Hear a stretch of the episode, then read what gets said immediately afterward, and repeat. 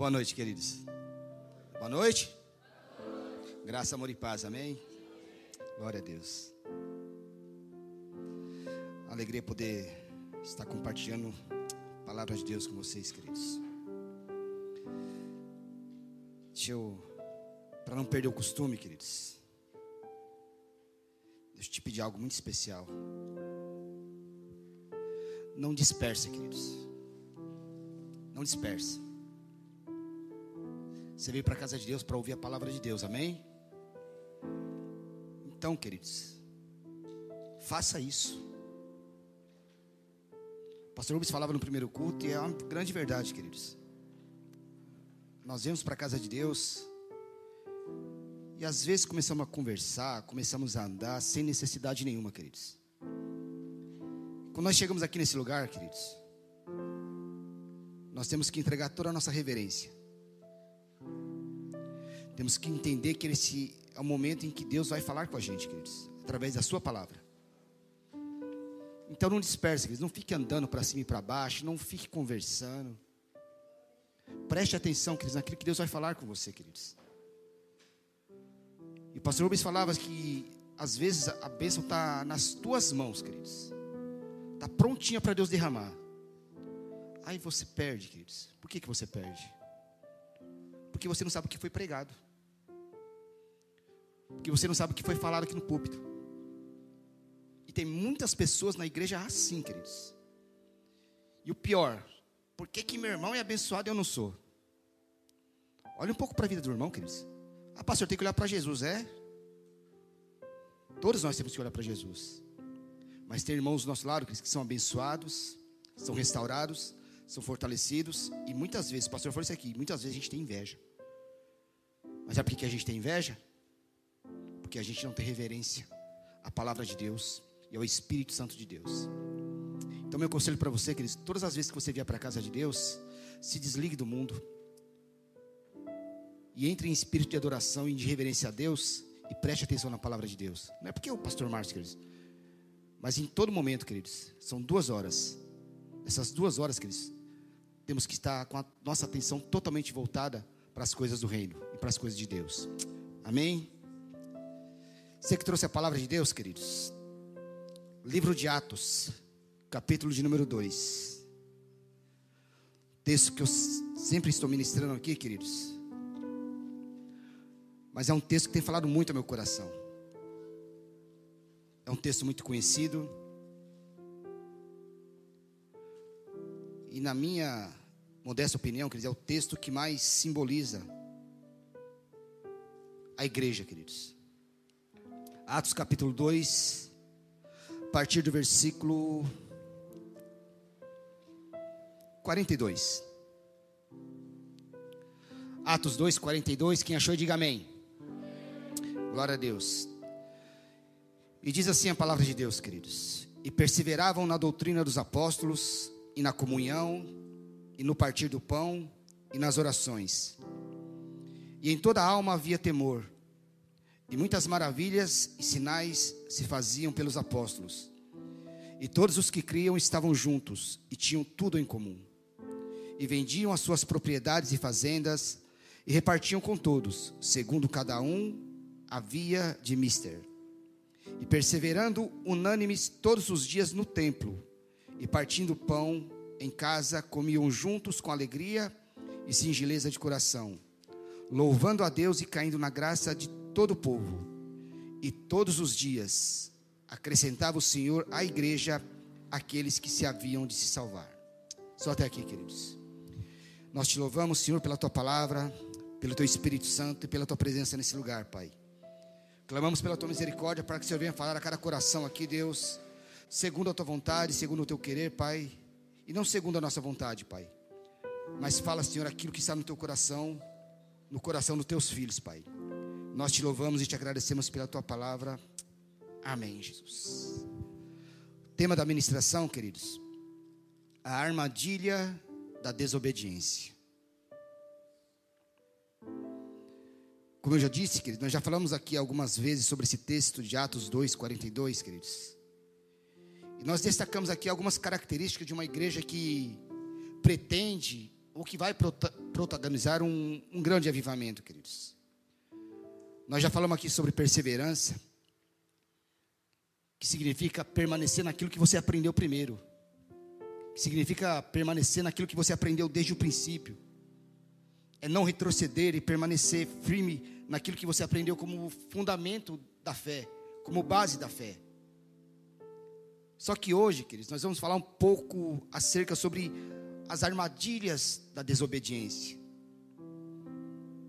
Por qual razões nós vamos falar isso, pastor? Por algumas razões, queridos. Primeiro, porque a nossa, a nossa natureza decaída, a nossa natureza pecaminosa, que foi herdada através de Adão, é uma natureza rebelde, queridos. Nós somos desobedientes por herança o pecado, a queda, a rebeldia de Adão contra Deus, imprimiu em nós aquilo que Paulo chama de a lei do pecado. Isso está lá em Romanos capítulo 7. Só que quando chega em Romanos capítulo 8, Paulo diz que está em nós agora a lei do Espírito. Ou seja, aqueles que entregaram sua vida para Jesus, aqueles que se renderam a Cristo, aqueles que se converteram verdadeiramente, agora eles são influenciados pela lei do Espírito e não mais pela lei dos pecados. Ou seja, agora nós somos guiados pela lei do Espírito. Essa é uma das razões de falar sobre a armadilha da desobediência. Uma outra razão de falar sobre a armadilha da desobediência, queridos, é muito importante nós lembrarmos que nós, nós nos rebelamos pelo simples fato de muitas vezes nós queremos ter o controle da situação de nós queremos ter a administração da situação. Nós queremos ter o poder da situação em nossas mãos. Nós não queremos que ninguém rege nossas vidas. Nós não queremos que ninguém venha determinar aquilo que eu faço ou aquilo que eu deixo de fazer. Ou seja, nós queremos caminhar segundo a nossa maneira. Mas todas as vezes, queridos, que nós decidimos caminhar segundo a nossa maneira, nós quebramos regras nós queremos, quebramos sinais que são nos dados estabelecidos como parâmetro, como guia. Nós quebramos os princípios de Deus. Nós quebramos aquilo que Deus nos estabeleceu como regra de conduta. Por outro lado, queridos, eu acho que o, o cristianismo ele é tão, tão lindo, tão maravilhoso, e você vai entender o que eu estou falando, que o cristianismo ele dá ao indivíduo a liberdade de ele não querer obedecer. Entenda o que eu estou te dizendo. O cristianismo é tão maravilhoso, ele é tão lindo, que ele dá para mim, para você, a liberdade de desobedecer. No islamismo, por exemplo, não é assim. No islamismo, se você quebra o código, se você quebra a conduta, a regra, você é punido. E às vezes, queridos, você é punido publicamente. E nos outros sistemas de religião é da mesma maneira. Ou seja, se você quebrar a conduta, se você quebrar os princípios, as regras, você vai sofrer punições. No cristianismo, queridos, é muito incrível que Deus quer que nós o obedeçamos. Mas Deus quer que nós obedecemos a Ele, nem por força, nem por violência. E parece meio que paradoxo, mas Deus ele não força a nossa obediência. Ele quer que nós o obedeçamos mas por liberdade. Deus quer que você obedeça a Ele, mas que a sua obediência seja uma oferta, queridos. Que a sua obediência seja uma entrega. Por quê, pastor? Porque, queridos, nós não somos escravos, nós somos filhos. Você não é escravo de Deus, você é filho de Deus. Então o Senhor quer que nós sejamos obedientes, não por medo do chicote, não por medo da vara. Ele quer que nós sejamos obedientes, queridos, porque a natureza dele está sendo reproduzida em nós, está sendo gerada em nós. E aí que está o problema. É aí que muita gente se engana. E muitas vezes, muita gente se engana por quê? Porque se eu desobedeço, e Deus ele não me dá um peteleco, se eu desobedeço, e Deus não quebra minhas pernas, se eu desobedeço e Deus não me mata, então Deus não está importando. Deus não está se importando. Mas não se engane, queridos. Deus se importa e muito. Deus se importa como aquele pai, pastor, que está acompanhando um filho atentamente. E esse é o nosso problema. A gente desobedece e não acontece nada. Entre aspas. Só que Deus, queridos, Ele não vai ficar espancando seus filhos para que seus filhos se tornem pessoas obedientes. Mas sempre vai haver um momento, queridos, que o pai chama para uma conversa mais séria. Sempre vai haver um momento em que o pai vai te chamar para resolver os assuntos pendentes. Samuel chega para Saul e diz assim: Saul, é melhor obedecer do que sacrificar. Então eu espero que você entenda o que eu te disse, queridos. E que eu disse para você é que no cristianismo, às vezes, Deus te dá liberdade de você até desobedecer. Porque eu repito, porque Deus não lhe trata com escravo. Deus lhe trata com filhos. Mas nós temos que aprender e entender uma coisa, queridos. A quem muito é dado, muito mais será cobrado. O escravo, queridos, quando ele começa a desobedecer muito, quando ele começa a se tornar rebelde, você faz o quê? Você bota ele para fora de casa. O filho não, queridos. O filho você não bota para fora de casa. O filho você leva para o quarto e tem com ele uma conversa mais séria. Então a primeira pergunta para nós é que hoje qual é, pastor? Que tipo de filho nós somos, queridos? Como nós estamos lidando com o privilégio de sermos filhos de Deus, queridos? Porque quando você olha para Jesus, Jesus lá na, no Evangelho de João, capítulo 10, versículo 9, Jesus diz assim: Eu sou a porta. Quem entrar por mim, entrará e sairá. Isso é liberdade. Liberdade de ir e vir. Liberdade de entrar e sair. E repito, porque Deus está lhe tratando com filhos. Quando você vai para a carta de Paulo aos Romanos, Paulo ele defende duas leis, queridos. Paulo ele defende a lei da liberdade e Paulo defende a lei do amor. E na lei da liberdade, Paulo diz assim: eu posso fazer o que eu quiser. Não está escrito lá? Tudo me é lícito, mas tudo não. Então Paulo está defendendo a lei da liberdade. Eu posso fazer o que eu quiser. Mas na lei do amor, Paulo fala assim: dentro dessa minha liberdade, se aquilo que eu fizer leva o meu irmão a pecar, então eu não faço, com base na lei do amor. Então, ao mesmo tempo que parece que Paulo ele vai soltar o freio para que nós vivamos ladeira abaixo, com a lei da liberdade, ele vai lá e trava a gente, baseado na lei do amor. Então, no texto que nós lemos, quando diz lá que eles perseveravam na doutrina dos apóstolos, não está dizendo que eles se tornaram escravos, queridos, que eles eram escravizados.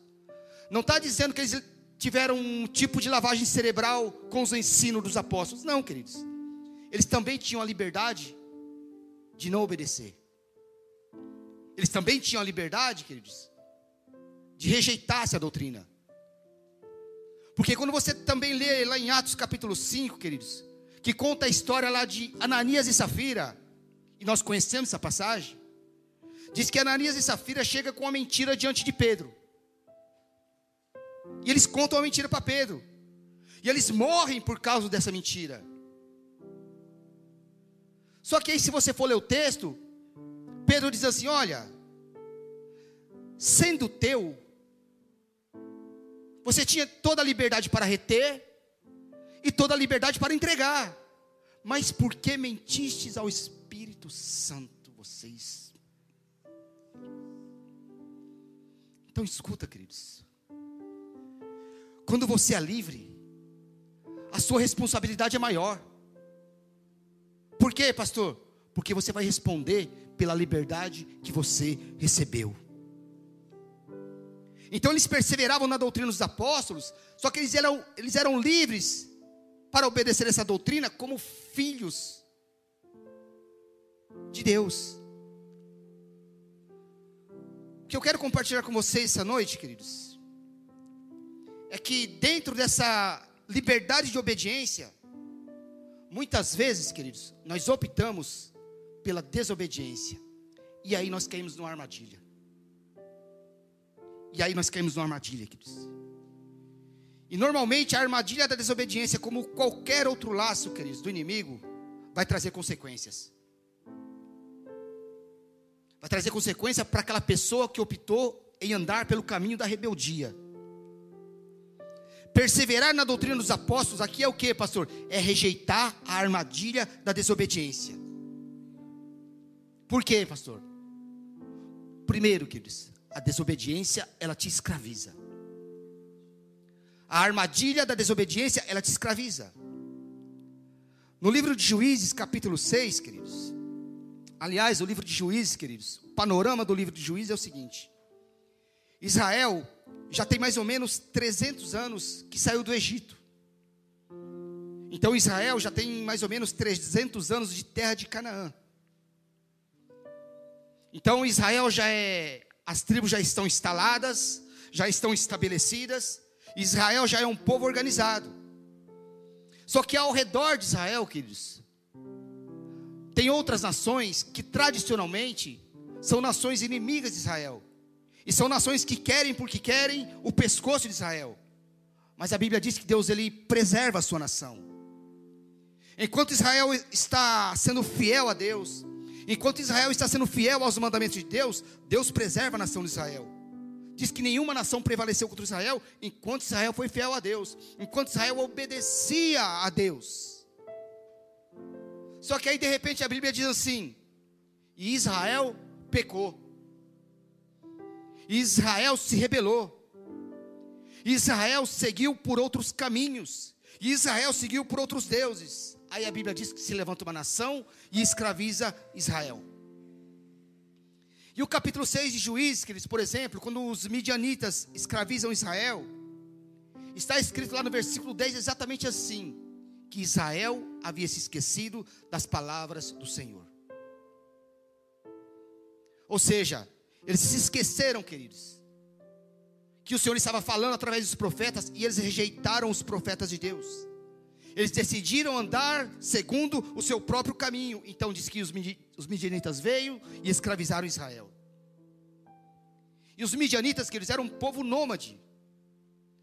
A história diz que esses camaradas viviam na região do Negueb.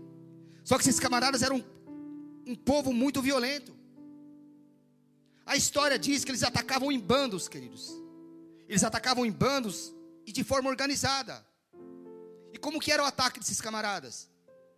Diz que o primeiro bando ia e atacava a nação. E diz que não dava tempo nem de a nação se recuperar, o segundo bando já vinha e atacava. E já vinha o terceiro, vinha o quarto, de modo que a história diz que não dava tempo da nação se refazer, queridos. Eram ataques em bandos e organizados e destruíam uma nação.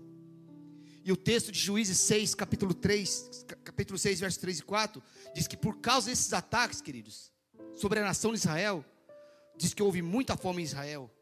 E a nação de Israel se enfraqueceu. Mas por quê? Por causa da desobediência.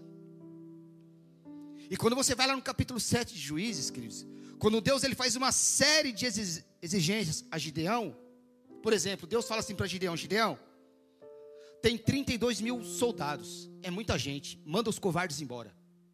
E Gideão manda. E Deus fala: ainda tem muita gente, Gideão. Manda o que ficou beber água.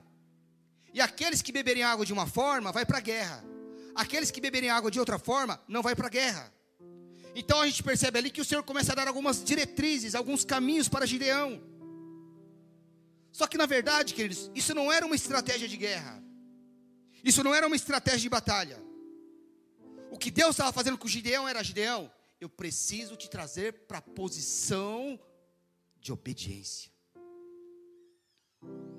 Eu preciso que você me obedeça na linha de risco, Gideão. Porque eu só posso libertar o povo a partir do princípio da obediência. Então, tudo que o Senhor determina, Gideão faz. Com medo, mas ele faz. Com medo, pastor? É. Gideão está com tanto medo, queridos, que o Senhor diz assim para ele: Gideão, você vai descer lá no arraial dos Midianitas, à noite, para você saber que eu estou contigo. Aí Gideão diz assim para o Senhor: Senhor, descer lá no arraial dos midianitas, de noite. Senhor, eu sei que eles estão dormindo, mas eu tenho que descer lá. Aí diz o texto lá que Gideão, o Senhor percebeu que Gideão estava realmente com medo. O que, que o Senhor disse? Falou: Gideão, tá bom. Então chama um dos seus conservos aí, o Puá, e desce com ele lá à noite. Mas o que, que Deus estava fazendo com Gideão, queridos? Deus estava chamando Gideão à linha da obediência. Deus estava fazendo com que Gideão aprendesse a obedecer a Deus para que Deus pudesse libertar o povo. Então a armadilha da desobediência, queridos, ela nos escraviza. A desobediência é como se fosse uma teia de aranha quando ela fisga a mosca. E quanto mais a mosca se mexe, mais a mosca se remexe, mais ela se enrosca. E o interessante, queridos, é que uma teia de aranha é frágil, é pequena, é sensível. Mas quanto mais se mexe, quanto mais você se remexe na desobediência, mais você se prende nela. Porque a, a desobediência é aquele caminho que você diz assim: ah, não, eu estou controlando a situação. Eu consigo dominar esse assunto. Mas você vai perceber, queridos, que cada passo que você dá na linha da desobediência, mais você se torna preso dela. Então, queridos, a armadilha da desobediência, ela te escraviza.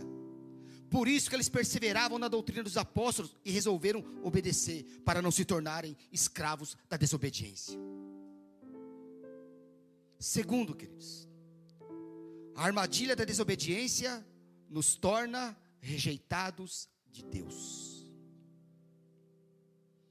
A armadilha da desobediência nos torna rejeitados de Deus. Porque infelizmente tem gente que pensa que Deus é um velho gagá, queridos. Tem gente que pensa que Deus é um velho bobo. Que a gente pensa que pode enganar a Deus. Que a gente pensa que pode levar Deus na conversa. Deus é Senhor, queridos. Deus é soberano. Deus é perfeito. Os cabelos brancos que representam Deus naquela visão de Daniel e naquela visão do apóstolo João, queridos, não é sinal de velhice, é sinal de eternidade. Nada passa desapercebido de Deus, queridos, Ele sabe de tudo, Ele sabe tudo, e Ele não sofre chantagem emocional. E se você pensa que tem gente que Deus não rejeita, você está enganado, porque a Bíblia diz que tem uns que Ele entrega até as paixões infames. Sabe o que eu entregar ali, queridos? Sabe o que significa entregar ali? Soltar o freio, soltar a trava, deixar o caminhão descer na banguela. Deus solta. Salmista Azaf, no Salmo 73, diz assim: que o Senhor permite que o ímpio prospere para sua própria destruição. Você quer ir? Vai. Deus solta o freio, queridos. Tem gente que Deus rejeita e entrega as suas próprias concupiscências, as suas paixões infames. Lá em 1 Samuel, queridos, o Senhor dá uma orientação a Saul. Saul ele cometeu dois atos de rebeldia contra Deus, queridos. Primeiro, por causa da popularidade. Segundo, lá em Atos capítulo 13, na tentativa de fazer sacrifício sem obediência. Lá em 1 Samuel capítulo 13, queridos, Samuel dá uma orientação a Saul. Samuel chega para Saul e fala: Saul, você fica aqui com o povo, que eu vou até Siló consultar ao Senhor. Mas você fica aqui com o povo. Porque Samuel foi para Siló, porque Siló era casa de adoração, era casa de oração, era escola de profetas, era o lugar, era o centro da peregrinação, era a sede do ministério. E Samuel foi até Siló consultar o Senhor. E Saul ficou. Só que Samuel demorou, queridos. Quando Samuel demora, Saul começou a perceber que o povo começou a dispersar. O povo ficou disperso. E Saul começou a ficar preocupado. Samuel não chegava. E aí Saul ficou preocupado, o povo começou a querer ir embora, ficou disperso. O que, que Saul foi fazer, queridos? Saul resolve levantar o altar e fazer um sacrifício a Deus. Grande problema. Por quê, pastor? Porque só quem pode oferecer sacrifício no altar, queridos, era um sacerdote e Saul era rei. Desobedeceu, queridos. Saul quebrou a conduta, quebrou a regra. E diz o texto lá que assim que Saul terminou de oferecer o sacrifício, quem chega? Samuel. Quando Samuel chega, Samuel diz: O que, que você fez? Aí Samuel olha bem para Saul e diz assim: O Senhor teria aprovado o teu reinado. É como Samuel estivesse dizendo assim: Olha, você se tornaria aquilo que Davi vai se tornar.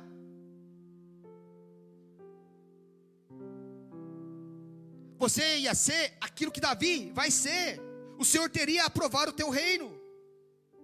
Mas porque você se precipitou em oferecer sacrifício sem obediência, o Senhor rejeitou a ti, para que não reine sobre Israel.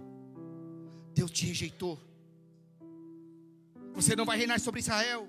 O Senhor não vai confirmar o seu reino. E o detalhe disso aqui, queridos, é que eu já ouvi, e muitos de nós também já ouvimos, que quem escolheu Saul foi o povo. Olha aqui, ó. Deus escolheu Saul. Deus. O que Deus não queria, querido, é que Israel tivesse um sistema monárquico de governo. Deus queria que Israel prevalecesse um sistema teocrático, ou seja, Deus liderando o povo através dos profetas e dos sacerdotes. Mas no dia que o povo chega para Samuel e diz assim: Samuel, nós queremos um rei. Diz que o Senhor chega para Samuel e diz assim: Samuel, não entristeça o seu coração, porque, porque o povo não está rejeitando a ti, mas é a mim que o povo está rejeitando.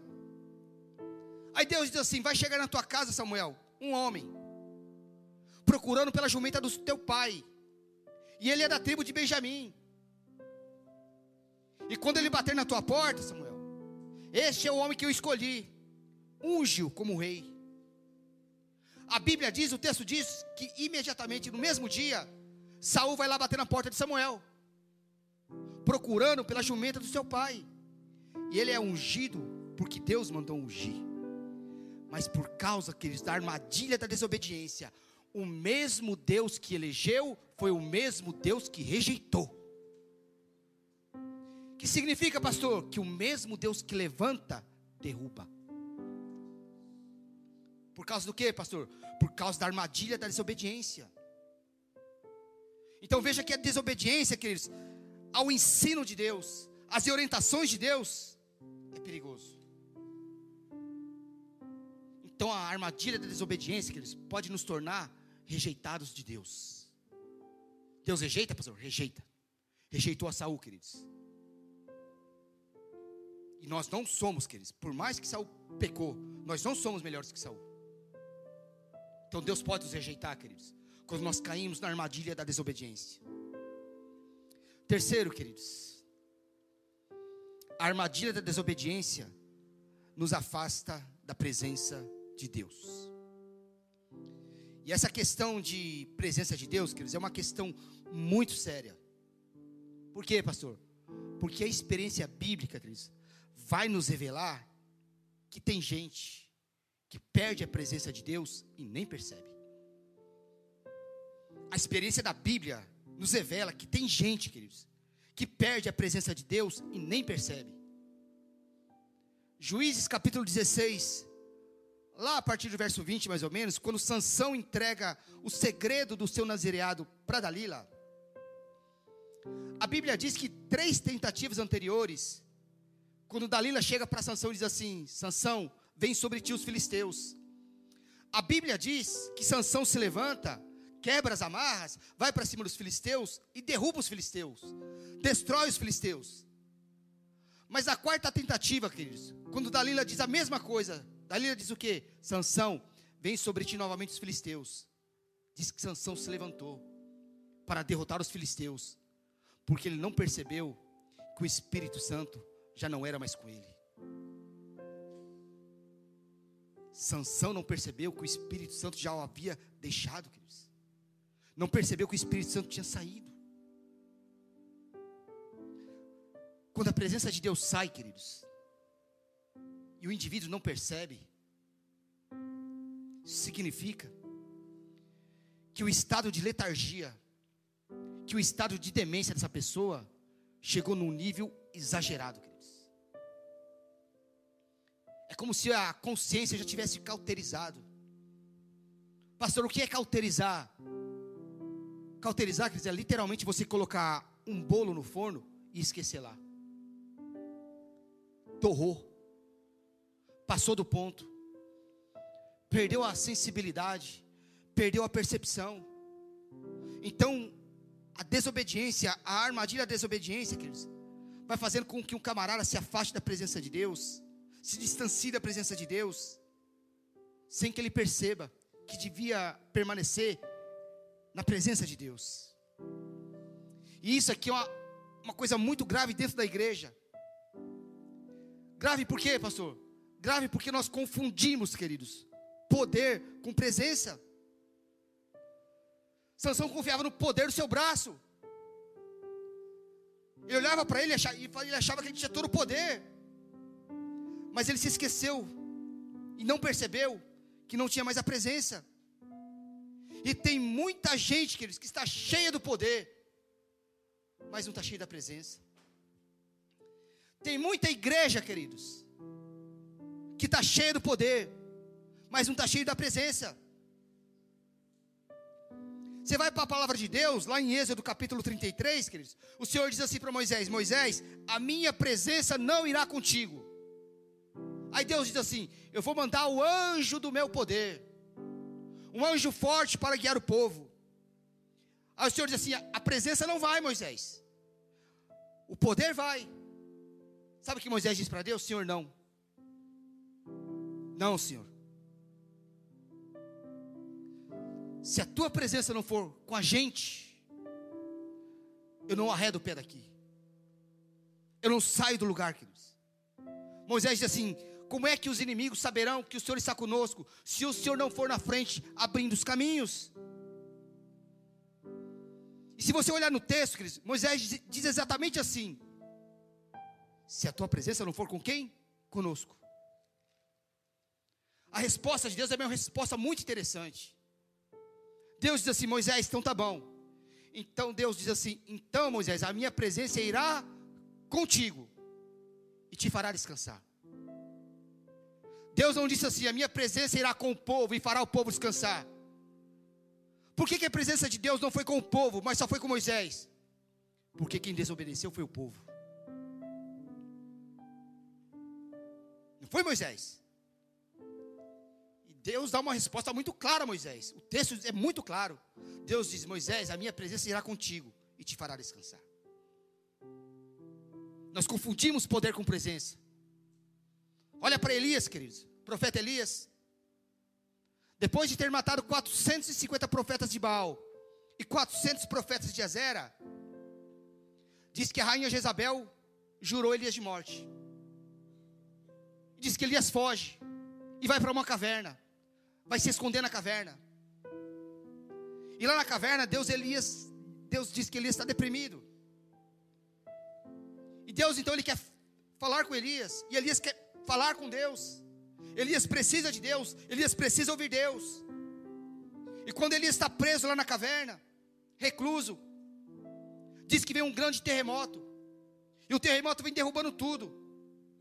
E Elias imaginou que Deus podia falar com ele através do terremoto. E Elias vai para a porta da caverna para falar com Deus através do terremoto.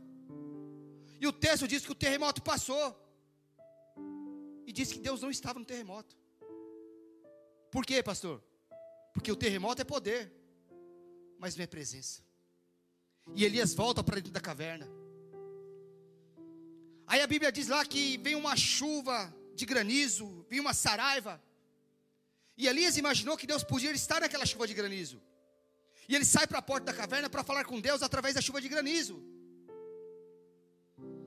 Só que a Bíblia diz que a chuva de granizo passou, a saraiva passou, e Deus também não estava nesse lugar. Por quê? Porque saraiva e granizo significa poder, mas não significa presença. E Elias volta para a caverna. E o texto vai dizer agora que vem fogo. E se vem fogo, Elias falou: agora Deus está. Agora Deus está no fogo. Por quê?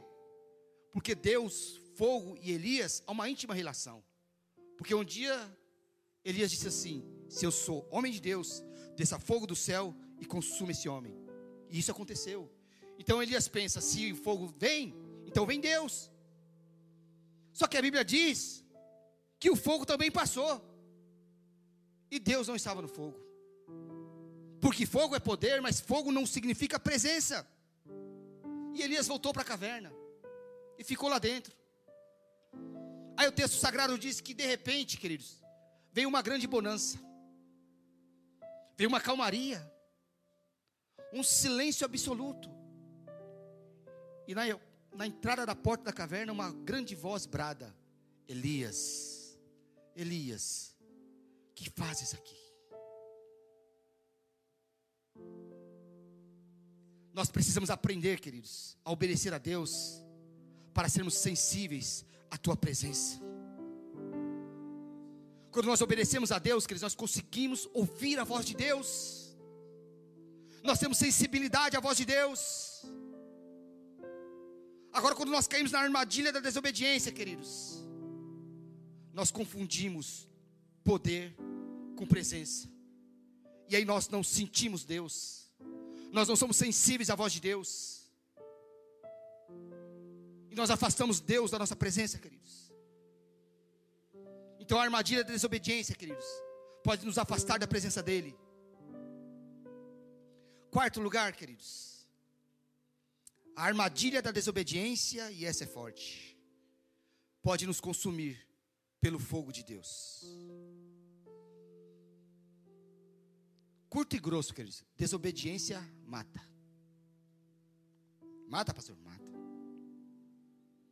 E o que a gente percebe nesse tempo que nós estamos vivendo, queridos, é que tem muita gente vivendo de maneira desobediente e de maneira rebelde, queridos. E é preciso entender que em todo ato de rebeldia Deus não está, queridos. É preciso entender que em todo ato de desobediência, Deus não está. E pior, queridos, se Deus não está, significa que você está sendo manipulado pelo diabo. Significa que você é marionete do capeta. Significa que o inimigo está fazendo com você aquilo que ele bem entende. Você está sendo usado pelo inimigo quando você é um camarada desobediente, quando você é um camarada rebelde. Lá no livro do Levítico, queridos, capítulo 10, diz que dois sacerdotes entraram no templo para oferecer sacrifício ao Senhor. E quando eles estão lá, oferecendo sacrifício ao Senhor, e eles acendem o fogo no altar, diz que o próprio fogo do altar veio e os consumiu e os matou. E é muito curioso isso, porque como é que Deus mata os camaradas que foram lá oferecer sacrifício para ele no altar, queridos? Eles estavam oferecendo sacrifício para Deus no altar, pastor. Eles não estavam fazendo como os filhos de Eli.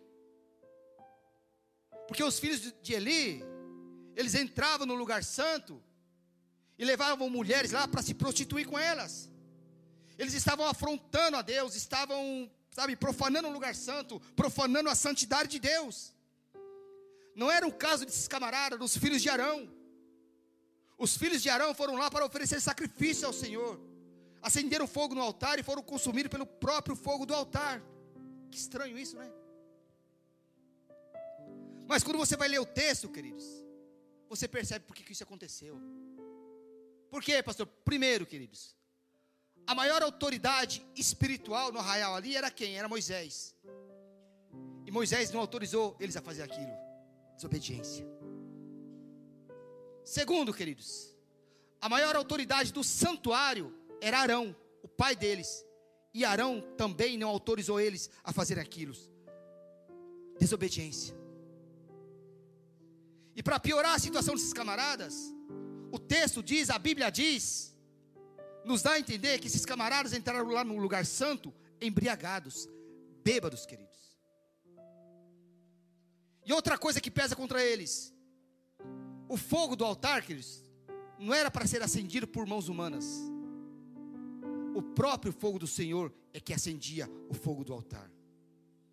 Ou seja, a ação pode até ser boa, mas a intenção não agradou a Deus. E olha para mim, queridos.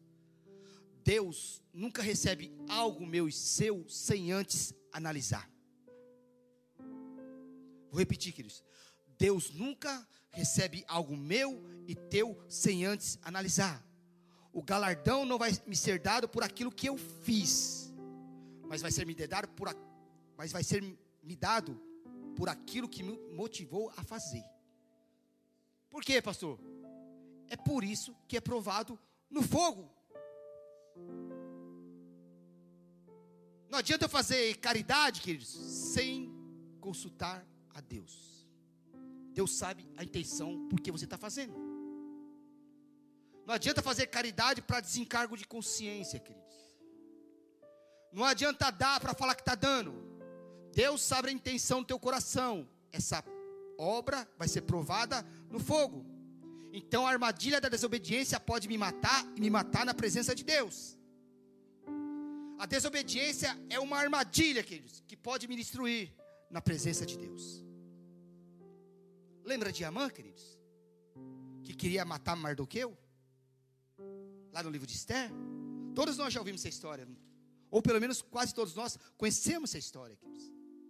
Diz que Amã lhe montou uma forca para matar Mardoqueu.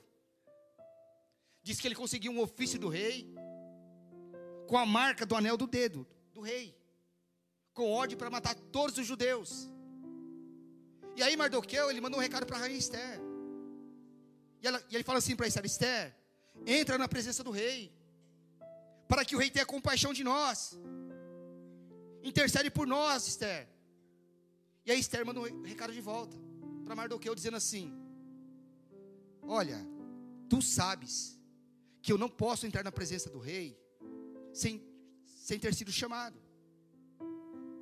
Porque se eu entrar na presença do rei e o rei não estender para mim o cetro, eu vou morrer. E aí Mardoqueu diz assim para ela: Olha, se você não fizer nada, de outra parte, Deus levantará socorro para o seu povo. Aí Esther manda um outro recado para Mardoqueu e diz assim: Mardoqueu, manda o povo aí jejuar por três dias. E eu e minhas moças também jejuaremos três dias. E ao terceiro dia eu entrarei ao rei. E se ele estender o cetro para mim, eu vou falar com ele. Mas se ele não estender o cetro para mim, eu vou morrer. E ela diz lá: se eu morrer, se eu morrer, morri. Mas pelo menos eu morri tentando fazer alguma coisa. E o texto diz lá que no terceiro dia ela entrou na presença do rei. E o rei estendeu o cetro. Por quê, pastor? Porque o jejum e a oração moveu o braço do rei.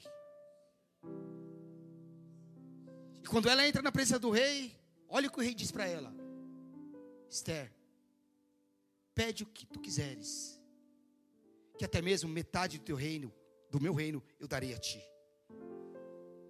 A Esther diz assim para o rei: Rei, eu preciso que o rei vá no meu palácio. Eu vou dar um banquete. Eu gostaria que você fosse no meu palácio e que você levasse o primeiro-ministro, o Amã. E o rei foi para o palácio da rainha Esther. E diz lá que no meio do banquete, quando ele estava comendo no banquete da rainha, ele fala a mesma coisa que ele falou quando ele estava lá no palácio: Rainha, pede o que tu quiseres, que até metade do teu reino eu darei a ti. Por que, que ela não respondeu da primeira vez, queridos? Porque da primeira vez ela estava no palácio dele. Mas agora ela queria fazer o pedido no palácio dela. Por quê, pastor? Porque o lugar onde você pede também importa, queridos. E ela diz assim para o rei: Rei, não é metade do teu reino que eu quero, mas eu venho pedir pela minha própria vida. E o rei diz assim: Como assim? Você está sendo ameaçada? Ela diz: Sim, rei.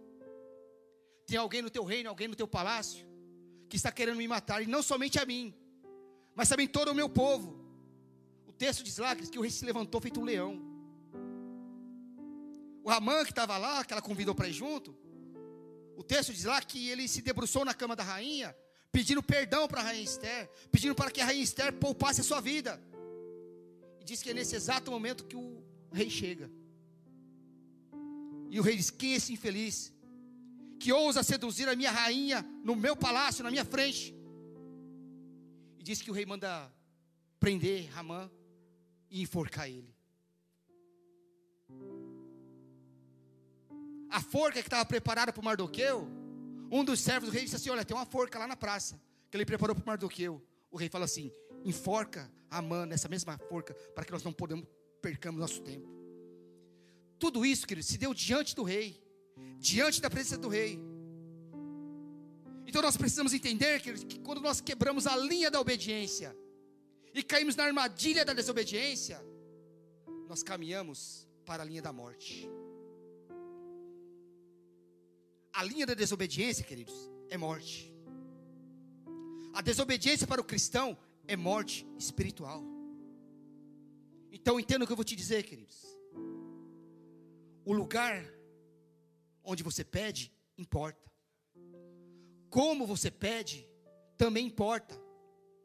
A hora que você pede também importa. E toda armadilha preparada contra você não prosperará quando você se coloca diante do rei em obediência. Quando você se coloca na presença do rei em obediência, toda arma preparada contra você será anulada. Mas desobediência mata, queridos. Mata espiritualmente, mata.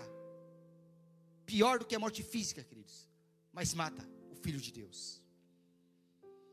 Quinto lugar, queridos. A armadilha da desobediência nos tornará opositores do reino de Deus. Desobediência nos torna opositores do reino de Deus, opositores da expansão do reino de Deus. Quando você é obediente, queridos, automaticamente você está contra o reino de Deus. Atos capítulo 13, queridos no início do texto de Atos capítulo 13, diz que o Espírito Santo chama Paulo para o ministério apostólico. Mas quando você vai lá em Atos capítulo 1, queridos, o texto diz lá que existe uma vaga no grupo apostólico. Por quê, pastor? Porque Judas se suicidou. Judas morreu. Existe uma vaga no ministério apostólico lá agora. E quando você lê o texto, você percebe que Pedro lá está com pressa de ocupar logo a vaga de Judas. Pedro quer arrumar alguém logo para a vaga de Judas. Você percebe no texto que Pedro ele tem pressa. Mas se você ler todo o contexto do livro de Atos, queridos, se você der uma olhadinha com atenção, você vai perceber que esse grupo apostólico aqui não queria que o evangelho saísse do meio judaico. Você vai perceber que eles queriam que o evangelho permanecesse entre eles. Por quê? Porque nós somos os privilegiados. Nós somos os mimadinhos de Deus. Então o que, que Pedro faz? Diz que Pedro tem tanta pressa que ele faz uma reunião de urgência, queridos, com a, toda a igreja de Jerusalém. E diz lá o texto que eles lançaram sortes. O que, que é isso, pastor? A tradição judaica, queridos, para escolher pessoas para algum ministério, era a tradição de lançar sortes. E a Bíblia diz lá que essa sorte caiu sobre Matias. Matias foi o escolhido. Então Pedro resolveu o problema de preencher a cadeira de Judas. Resolveu esse problema. Mas não resolveu o problema, queridos, da missão apostólica. Por que, que não resolveu o problema? Porque Matias ele foi escolhido por homens. Matias foi escolhido pelo colegiado. E Matias não foi escolhido necessariamente pelo Espírito Santo. Aí quando você vai lá em Atos capítulo 13, a Bíblia diz assim, ou melhor dizendo, o Espírito Santo diz assim: Separai-me a Barnabé e a Saulo para a obra que eu os tenho chamado. Agora é Deus que está escolhendo. Agora é Deus que está pondo a mão. Porque em Atos 1 são os homens que escolhem. Mas em Atos capítulo 13, quem está escolhendo é Deus. É o Espírito Santo. E quando você olha para Matias, Matias não aparece mais no cenário que eles da história da igreja em nenhum momento. Mas aquele que o Espírito Santo escolheu, aquele que Deus escolheu, é agora o apóstolo do gentio. É o camarada que espalha o evangelho por toda a Europa, por toda a Ásia, por parte da África, e é através da vida desse homem que o evangelho chegou até a minha e até a tua vida. Como assim, pastor? A Bíblia diz lá em Atos capítulo 13, queridos. O texto muito claro quando diz assim que Paulo quis pregar em um determinado lugar e o Espírito Santo não permitiu. E por três vezes Paulo quis pregar em um determinado lugar e o Espírito Santo não permitiu. Da última vez, quando Paulo desce para uma cidade lá chamada Trode, queridos, diz que Paulo tem uma visão. E nessa visão, Paulo vê um camarada, vê um mancebo. O texto diz mancebo. E esse camarada diz assim para Paulo: Paulo, passa a Macedônia e nos ajude. E Macedônia fica na Europa. E Paulo entendeu a visão, e Paulo foi para Macedônia. E Paulo leva o evangelho para a Europa. Da Europa, o evangelho vai lá para a América, queridos. Da América, chega até mim e até você. Só que quando você lê o texto lá, capítulo 13, queridos, a Bíblia fala que tem um camarada lá chamado Elimas. E esse camarada era mágico, encantador. E esse camarada, ele se levanta contra Paulo. Ele quer bloquear a pregação do evangelho. E quando você lê lá no, lê lá no texto, no versículo 8, diz lá assim: E Elimas, o encantador, procurando desviar a fé do procônsul, texto continua, continua e diz assim: Todavia, Paulo, cheio do Espírito Santo, fitando os olhos nele, diz assim: Ó filho do diabo, cheio do engano, cheio de toda malícia, não cessará de perverter os caminhos retos do Senhor. Aí no versículo 11, Paulo diz assim: Eis agora a mão do Senhor sobre ti, e tu ficarás cego Diz que imediatamente, queridos, veio névoas e trevas. E esse camarada ficou cego. Ele ficou procurando alguém para que o guiasse pelas mãos. Todas as vezes, queridos, que eu decido caminhar na armadilha da desobediência, eu estou sendo contra a expansão do reino de Deus. Eu estou sendo contra o crescimento do reino de Deus. A minha desobediência, queridos, é luta contra o reino de Deus. E quanta gente dentro do reino, impedindo a expansão do reino. Quanta gente dentro da igreja, impedindo a expansão da igreja. Você está pregando o Evangelho, falando de Jesus, e tem gente cochichando, tem gente despregando aquilo que está sendo pregado, gente que sai da igreja e fica desfazendo a pregação que está sendo feita aqui. Quem é esse, pastor? Esse é filho de Satanás. Esse é servo do diabo. É filho do Elimas. Sabe que Paulo falou para esse tipo de pessoa? Que a escuridão venha sobre ti. E que você fique cego. Porque todos aqueles, que trabalham contra o reino de Deus são filhos da malignidade. E uma coisa que nós temos que aprender, queridos que o reino de Deus, queridos, é maior que as minhas intenções. Que o reino de Deus é maior do que eu. Que o reino de Deus é maior do que o, que o meu ministério. Que o reino de Deus é maior do que a minha denominação. Que o reino de Deus é maior que as minhas ambições. E quando eu luto contra o reino de Deus, eu estou lutando contra o próprio Deus. É muito triste, querido, quando você vê algumas pessoas no reino de Deus, tratando o reino de Deus como se o reino de Deus fosse a sua fazendinha particular, o seu sítiozinho particular. Eles pensam que as ovelhas são o seu rebanho. Eles pensam que os súditos do rei são súditos dele. Qual é o problema, pastor? O problema é que no Brasil ninguém entende nada sobre monarquia para gente, a gente entender como é que funciona um reino. Para começar, queridos, num reino não existem duas ordens, só existe uma, a do rei. No reino, queridos, não existem duas autoridades, só uma autoridade. Qual, pastor? A do rei. E quem ele quiser, queridos, ele delega poder para cumprir uma missão em nome do rei. No reino, queridos, ninguém tem glória, só o rei. No reino ninguém tem mérito, só o rei. Num reino, quem se levanta contra o reino, se levanta contra o próprio rei. Num reino, quem fere um soldado do reino, ou um soldado do rei, fere ao próprio rei. É por isso que Paulo amaldiçoou Elimas. Por quê, pastor? Porque ele se levantou contra o reino. Igreja não é quintal de homens, não, queridos. Não é comitê eleitoral. Igreja não é reduto, queridos, de religiosos. Igreja é território do rei. Por isso que Rama morreu. Por quê, pastor? Porque ele se deitou na cama da rainha. E ninguém deita na cama da, da rainha, queridos, sem ter que responder para o rei. Ninguém. A igreja, queridos, é a noiva do cordeiro. E ela vai se casar com ele, ela vai se casar com o rei. É incrível que eu acho que tem tanta inteligência nos púlpitos, queridos. Tanta capacidade de convencimento, tanta capacidade de expor, tanta capacidade de falar para multidões, mas na hora de falar para si mesmo, toda a capacidade falha.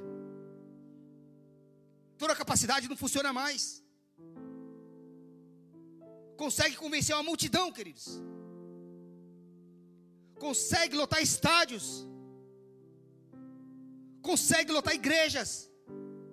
E consegue convencer as pessoas. Convence todo mundo, mas não se convence a si próprio. E tem que entender, que o rebanho não é nosso. O rebanho não nos pertence. Os daqui e os que estão em casa. Nós somos do rei, queridos. Nós pertencemos a ele. E quem se levanta contra você, quando você está cumprindo uma missão do rei, queridos, está se levantando contra o próprio reino, contra o próprio rei. E isso nós não entendemos. Como é que o camarada consegue convencer uma multidão, mas não se convence a si próprio? Faz a, da igreja o, o seu próprio lar. Faz a sua igreja a sua fazendinha particular, o seu sítiozinho particular. Mas não entende que o rebanho pertence a Deus, que o rebanho pertence ao rei. Não caia na armadilha da desobediência, queridos. Não caia na armadilha da desobediência. Para a gente encerrar, queridos. Quando nós caímos na armadilha da desobediência, nós nos tornamos, queridos, filhos da desobediência. E entenda o que eu vou te dizer: ser filho da desobediência é pior do que ser desobediente. Ser filho da desobediência é pior do que ser, desobediente. Por quê, pastor? Porque é você ter no seu DNA, queridos, a natureza, o gene da rebelião, o gene da rebeldia. Lá em Efésios capítulo 2, queridos, no versículo 2, Paulo ele vai falando lá algumas atitudes, alguns pecados. E ele diz lá assim: Vós, que em outro tempo andaste segundo o curso desse mundo, segundo a onda desse mundo, segundo o sistema desse mundo, de acordo com o sistema desse mundo, de acordo com o príncipe da potestade das trevas. Aí diz lá, e o príncipe da potestade das trevas, que continua guiando os filhos da desobediência. O que Paulo está falando é o seguinte: antigamente vocês andavam com a multidão, tipo assim, vai onde tem mais gente, segue o curso do mundo, vai na onda do sistema, Lembrando que quem anda desse jeito, quem caminha dessa maneira, está caminhando, queridos, segundo o poder do príncipe das trevas, que opera sobre os filhos da desobediência. E o interessante é quando Paulo fala isso, que nós andávamos segundo o curso desse mundo, nós lembramos, sabe do que? Lá de Romanos capítulo 12. E não vos conformeis com esse mundo, não se deixe amoldar esse mundo, não entre na forma desse mundo. O que Paulo está dizendo é: aquilo que para o mundo é legal, para você não serve. Aquilo que para o mundo é normal, para você não pode se tornar normal. Por quê? É aquilo que o Guilherme falou que semana passada, queridos. João capítulo 15, versículos 18 e 19. Se o mundo vos odeia, Sabei que antes de vos odiar a vós, vos odiou a mim primeiro. Por quê, pastor? Porque se você fosse do mundo, o mundo amaria o que era seu. Mas como você não é do mundo, antes do mundo eu vos tirei, por isso o mundo te odeia. Então por que, que eu não posso caminhar segundo o curso desse mundo, pastor? Simples, o Guilherme falou aqui, porque nós não somos do mundo. Nós estamos no mundo, mas nós não somos daqui, queridos. Nós não pertencemos a esse mundo. E quem caminha segundo o curso desse mundo, sob a armadilha da desobediência, está sendo levado, queridos. Está sendo guiado. Está sendo monitorado, manipulado pelo príncipe das trevas. Está sendo guiado pelo inimigo, queridos está sendo levado pelo diabo. E o diabo faz o que quer. Você que é filho, queridos. E quando você está numa reunião de família, com seus amigos, e de repente você você fala algo, você faz algo que o seu pai não gosta. Você olha para o seu pai imediatamente você percebe que seu pai não gostou. Por quê, pastor? Porque existe um código entre você e seu pai que você entende que seu pai não gostou. É ou não é? Tem uns pais que se olham assim, você percebe que seu pai não gostou. Queridos, existe um código entre você e Deus. E por incrível que pareça, esse código ele não se repete, queridos. Não se repete. Ou seja, a maneira que Deus comunica comigo quando eu faço algo de errado é diferente da maneira que Deus te comunica. Só que entenda, queridos. Se você não percebe quando Deus não gosta de algo que você fez, a sua relação com o Pai está comprometida. Se você não percebe quando você faz algo de errado,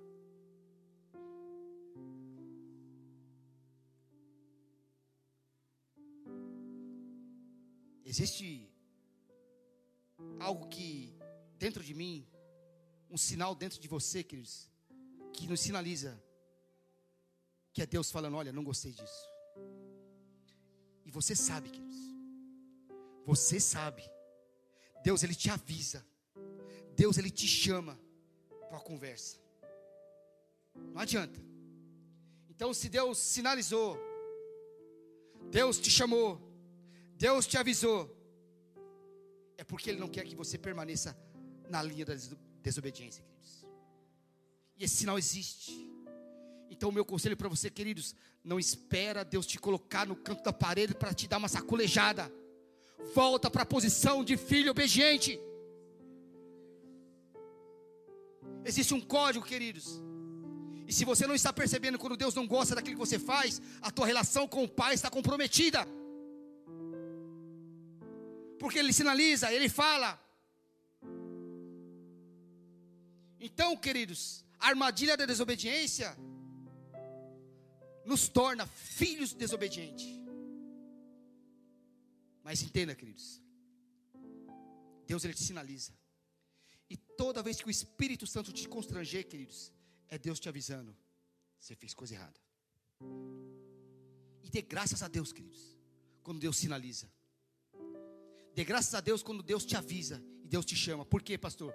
Porque Deus corrige os filhos. Aquele que ele não corrige é bastardo, queridos. É filho da desobediência. Amém, queridos? Essa palavra abençoe a tua vida em nome de Jesus. Deus te abençoe, queridos.